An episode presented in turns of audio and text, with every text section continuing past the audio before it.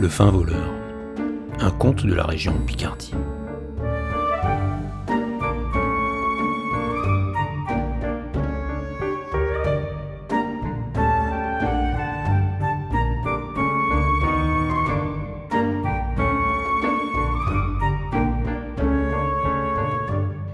Il y a fort longtemps, vivait en pays de Picardie une femme qui avait perdu son mari et était restée seule avec son fils unique, un galopin âgé de 5 ans à peine. Pour subsister, elle allait de ferme en ferme en tentant de trouver un peu de travail. Lorsqu'il n'y en avait pas, elle mendiait un bol de soupe ou un quignon de pain. Elle parvint ainsi à vivre pendant une dizaine d'années.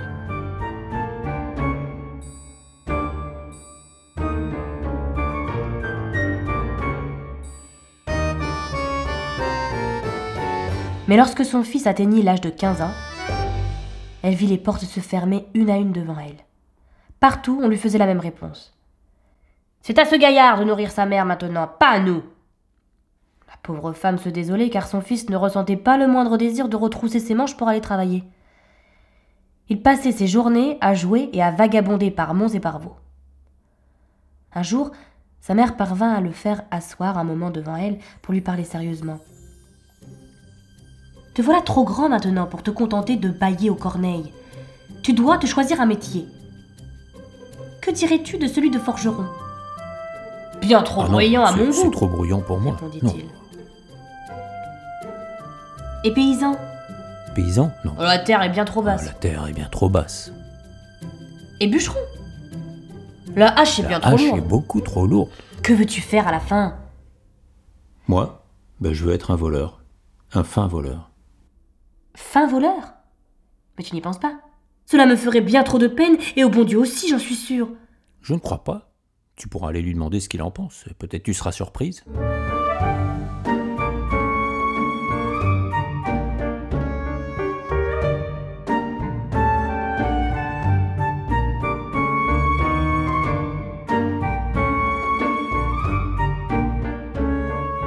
La brave femme trouva l'idée excellente et se rendit immédiatement au village.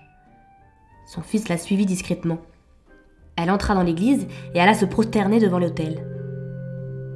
Le garçon profita de ce qu'elle fermait les yeux en faisant sa prière pour se poster derrière une grande statue. Lorsque la femme eut fini sa litanie, elle s'adressa enfin au bon Dieu.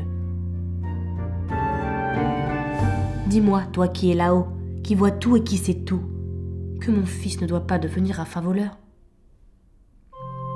Une voix caverneuse lui répondit. Je pense au contraire que ton fils peut devenir un voleur d'exception, comme on n'en rencontre que très rarement par ici. Laisse-le choisir cette profession, tu t'en féliciteras. Stupéfaite, la brave femme sortit de l'église en titubant un peu comme si elle avait bu un verre de trop. Derrière l'autel, son fils se frottait les mains en se félicitant de sa supercherie. Le soir, alors qu'ils trempaient tous les deux leur pain dur dans une soupe plus claire que l'eau de la fontaine, le fils annonça à sa mère Demain, je commence mon métier et je te promets sur cette table le plus gras des poulets. Oui, oui, je te promets. Demain, un poulet bien gras. La mère, qui ne voulait pas contredire le bon Dieu, n'osa pas protester et partit se coucher sans dire un mot.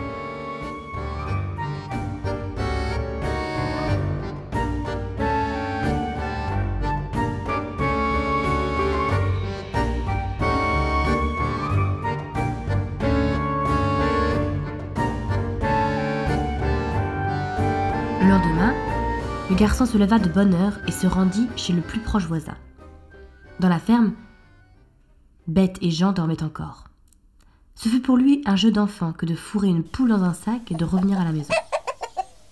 La mère prit alors le volatile, alla lui tordre le cou au fond du jardin et la pluma sur le seuil de sa porte. À ce moment-là, le voisin arriva. À son air sévère, elle comprit tout de suite qu'il ne venait pas pour lui offrir un bouquet de fleurs. Ton bon à de fils vient de me voler un poulet et je parie que c'est celui-là même que tu tiens sur tes genoux.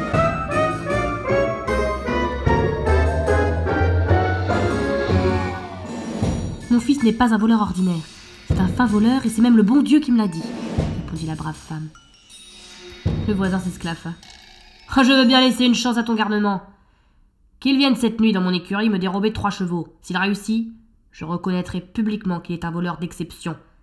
S'il échoue, j'appellerai les gendarmes qui ne se feront pas prier pour aller le pendre en haut du premier arbre venu.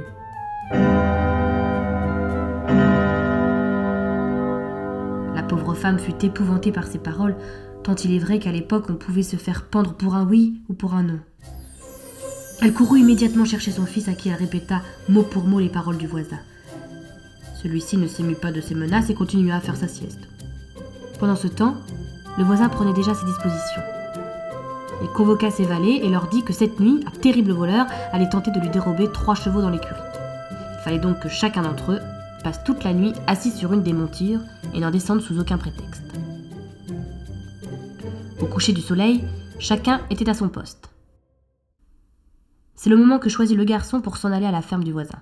Directement, il se rendit à l'écurie. Là, il souhaita le bonsoir aux trois valets qui s'ennuyaient fermes sur leurs chevaux. Bah les gars, qu'est-ce que vous faites là? Perché comme ça, au lieu d'être bien au chaud sous vos édredons C'est que, répondit l'un d'entre eux, cette nuit, un terrible voleur va tenter de nous dérober ses chevaux. Il nous est donc interdit d'en descendre. Le garçon prit un air compatissant. Oh, je vais au moins aller vous chercher à boire. Je vais aller vous chercher quelque chose à boire. Ça vous réchauffera et puis ça vous fera passer le temps. Quelques minutes plus tard, il revenait en effet avec un litre de rhum dans sa poche, bouteille qu'il avait d'ailleurs dérobée dans la cave du fermier.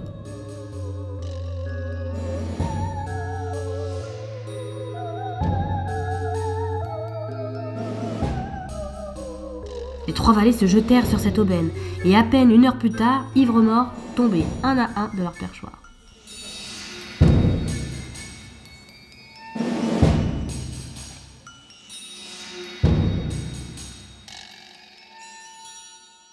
Voleur n'eut donc plus qu'à prendre les chevaux par la bride et à revenir chez lui.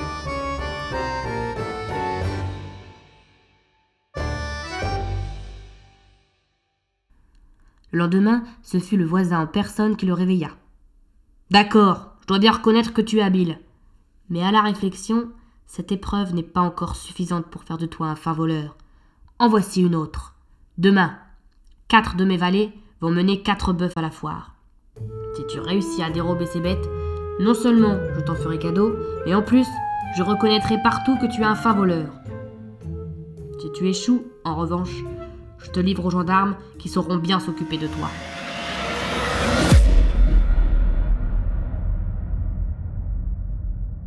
Le lendemain, le garçon se posta de très bonne heure sur la route que devaient emprunter les quatre valets. Il les vit arriver de loin et grimpa bien vite dans un arbre. Puis il coinça ses pieds dans la fourche de deux branches et se laissa pendre la tête en bas.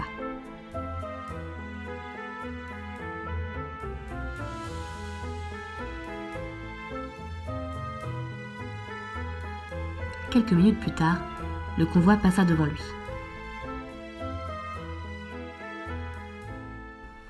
Si ce n'est pas une pitié de pendre ainsi un homme aussi jeune, dit l'un des valets. C'est vrai, reprit un autre. En plus, tu as vu, ils l'ont pendu n'importe comment, la tête en bas et les pieds en haut.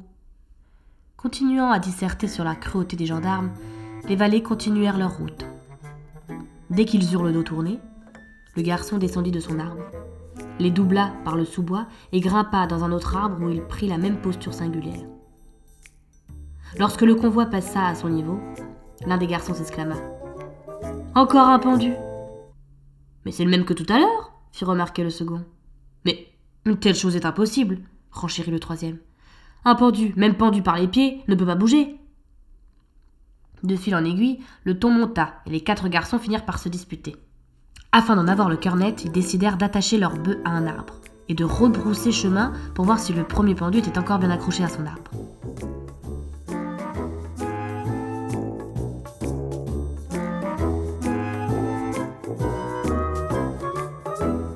Bien sûr, le garçon choisit ce moment pour voler les quatre bœufs qu'il ramena sans encombre chez lui.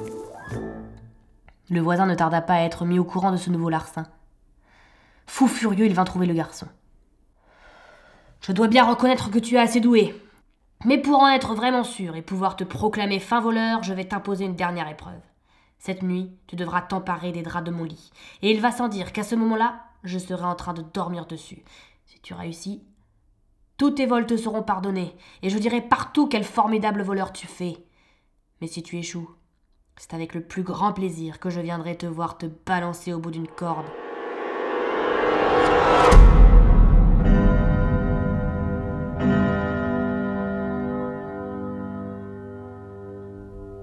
Le fermier, de retour chez lui, ordonna à ses valets de se tenir toute la nuit dans sa chambre, prêt à tirer à la moindre alerte. Ensuite, il se coucha à côté de sa femme et fit semblant de dormir.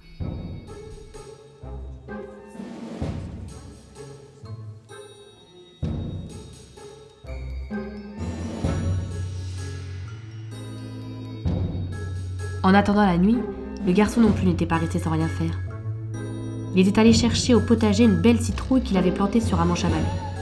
Puis, grâce à quelques hardes, il avait fabriqué un épouvantail. Lorsqu'il fit plus noir que dans un four, il prit une échelle et grimpa sous la fenêtre de son voisin.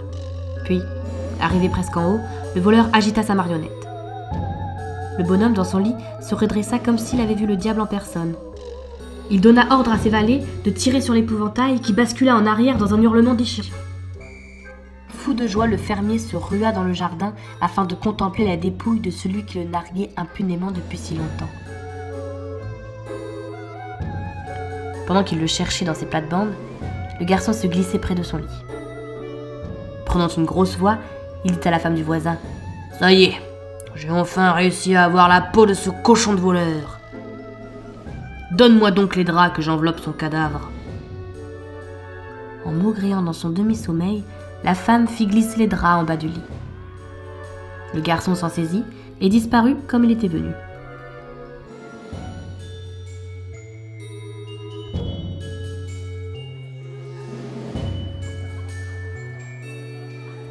Au même moment, le voisin, très contrarié de ne pas avoir retrouvé le corps de son voleur, décidait de remonter se coucher et d'attendre le lendemain matin pour y voir plus clair.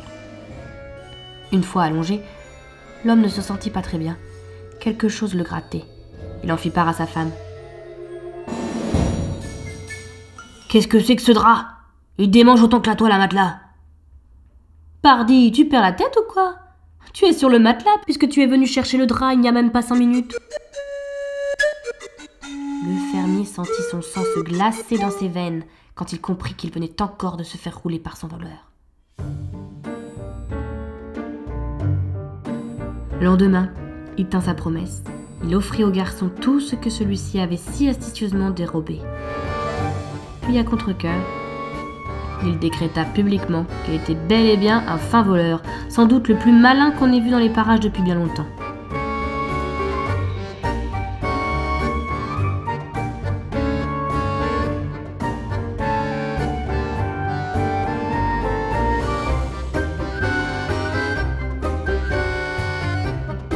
L'histoire ne dit pas si le fin voleur réussit à continuer sa carrière sans jamais se faire prendre. Qui sait, peut-être qu'il a fini même par changer de métier.